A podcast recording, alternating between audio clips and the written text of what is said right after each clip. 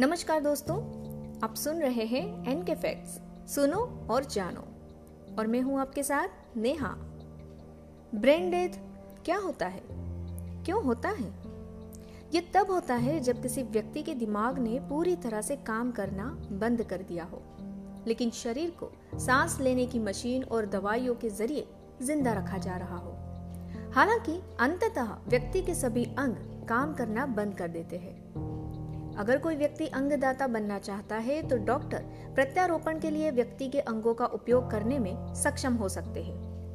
लेकिन अंगों के काम करना बंद करने से पहले अंगदान करना पड़ता है।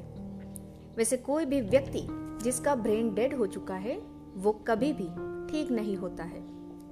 ब्रेन डेथ कोमा से थोड़ा अलग है। कोमा में रहने वाले लोगों का मस्तिष्क थोड़ा सा सक्रिय रहता है और कभी कभार कुछ मामलों में ठीक भी हो जाता है। मस्तिष्क की मृत्यु, यानी कि ब्रेन डेथ गंभीर मस्तिष्क क्षति के कारण होती है, जैसे सिर में गंभीर चोट तथा मस्तिष्क में ऑक्सीजन की कमी, जैसे डूबने या कार्डियक अरेस्ट से होता है। तो चलिए ब्रेन डेथ के बारे में कुछ और अधिक जानकारी लेते हैं और समझते हैं कि आखिर क्यों एक ब्रेन डेड व्यक्ति हमारे साथ होते हुए भी हमारे साथ नहीं होता। Fact number one brain death brain stem death के रूप में भी जाना जाता है। यह तब होता है जब एक कृत्रिम जीवन समर्थन मशीन पर एक व्यक्ति के पास कोई मस्तिष्क कार्य नहीं होता है। इसका मतलब है कि वे होश में नहीं आएँगे या बिना सहारे से सांस नहीं ले पाएँगे। ऐसे व्यक्ति की कानूनी तौर पर मृत के रूप में पुष्टि की जाती है। उनके ठीक होने का कोई मौका नहीं है। क्योंकि उनका शरीर कृत्रिम जीवन समर्थन के बिना जीवित रहने में असमर्थ है। Fact number two brain stem मस्तिष्क का निचला हिस्सा होता है, जो रीढ़ की हड्डी से जुड़ा होता है। ये रीढ़ की हड्डी के स्तंभ में केंद्रीय तंत्रिका तंत्र का हिस्सा है। वही ये ब्रेन स्टेम शरीर के अधिकांश स्वचालित कार्यों को विनियमित करने के लिए जिम्मेदार है, जो जीवन के लिए आवश्यक है। इसमें शामिल है सांस लेना, दिल की धड़कन, रक्तचाप और निगलने की क्रिया। मस्तिष्क का तना, मस्तिष्क से शरीर के बाकी हिस्सों तक सूचनाओं को भी पहुंचाता है। इसलिए यह मस्तिष्क के मुख्य कार्यों, जैसे चेतना, जागरूकता और गति में महत्वपूर्ण भूमिका निभाता है। ब्रेन डेथ के बाद किसी के लिए होश में रहना संभव नहीं है। Fact number three. Brain dead व्यक्ति के वेंटिलेटर से हर सांस के साथ उनकी छाती उठ और गिर सकती है, त्वचा गर्म हो सकती है और व्यक्ति आराम कर रहा प्रतीत हो सकता है। ये शारीरिक कार्य एक ऐसे व्यक्ति में मौजूद हो सकते हैं जो ब्रेन डेड हो गया हो। क्योंकि शारीरिक क्षति वास्तव में शरीर पर दिखाई देने के बजाय मस्तिष्क में छिपी होती है। मस्तिष्क की कोशिकाएँ प्रभावी रूप से पुनः उत्पन्न नहीं होती है।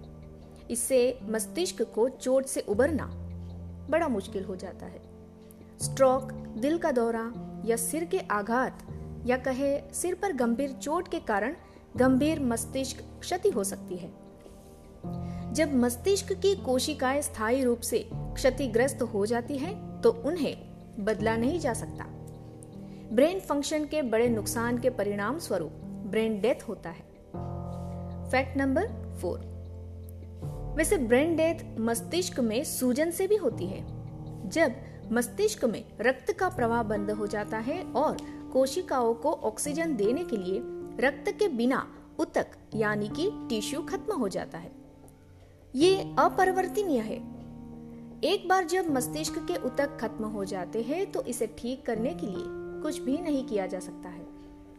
मस्तिष्क कई कार्य एक साथ करता है, जिसमें विचार, गति और सभी तंत्रिका संबंधी कार्य शामिल है, जो शरीर को रक्तचाप, हृदय गति, शरीर के तापमान, हार्मोन, श्वास आदि को बनाए रखने की अनुमति देते हैं। जब कोई व्यक्ति ब्रेन डेड होता है तो शरीर की पूरी प्रणाली ही बंद हो जाती है। वो सांस नहीं ले सकता, उसका दिल नहीं धड़कता और दिमाग एक बार मर जाने के बाद शरीर काम नहीं कर सकता। अंग कार्यों को बनाए रखने के लिए बड़े पैमाने पर कृत्रिम चिकित्सा उपाय शुरू किए जाने चाहिए। लेकिन, ये हस्तक्षेप सिर्फ़ एक अस्थायी उपाय है। Fact number five. Brain dead लोगों को विशेष मशीनों और दवाओं से जीवित रखा जाता है। उदाहरण के लिए, डॉक्टर किसी ब्रेन डेड व्यक्ति के गले में एक ट्यूब डाल सकते हैं और उनके फेफड़ों में ऑक्सीजन पंप करने के लिए वेंटिलेटर का उपयोग कर सकते हैं। जबकि ये मशीनें व्यक्ति के अन्य अंगों को कुछ समय के लिए जीवित रख सकती है। वे मस्तिष्क को बेहतर होने में मदद नहीं कर सकती है। और फिर, आखिरकार धीरे धीरे व्यक्ति के अन्य अंग भी काम करना बंद कर देंगे। Fact number six. डॉक्टर मरीज़ की जाँच कर ब्रेन डेथ का पता लगा सकते हैं। वे रिफ्लेक्सिस की जाँच करेंगे जो ब्रेन स्टेम द्वारा नियंत्रित होते हैं। और देखें कि क्या व्यक्ति अपने दम पर सांस ले सकता है? अगर व्यक्ति ब्रेन डेड है तो डॉक्टर पाएँगे कि व्यक्ति के पास कोई सजगता नहीं है। तेज रोशनी या अंधेरे में व्यक्ति के आँखों की पुतलियों का आकार नहीं बदलता। व्यक्ति की त्वचा को पिंच करना या सुई चुभाना तो व्यक्ति हिलता या कोई प्रतिक्रिया नहीं करता है। और व्यक्ति अपने आप सांस लेने की कोशिश भी नहीं करता। Fact number seven. आपके मन में एक सवाल ज़रूर आएगा कि अगर व्यक्ति ब्रेन डेड है तो उसका दिल कैसे धड़कता है? तो जानिए, हृदय स्वायत्त तंत्रिका तंत्र का हिस्सा है और इस प्रकार मस्तिष्क से स्वतंत्र रूप से तब तक धड़कने की क्षमता रखता है, जब तक उसमें ऑक्सीजन है। दिल अंततः धड़कना बंद कर देगा क्योंकि मस्तिष्क की मृत्यु के तुरंत बाद सभी शारीरिक प्रणालियाँ काम करना बंद कर देती है। एक बार ये प्रक्रिया शुरू हो जाने के बाद इसे उलट नहीं किया जा सकता है। जिस समय डॉक्टर ब्रेन डेथ की घोषणा करता है, मरीज़ की मृत्यु ही समझी जाती है।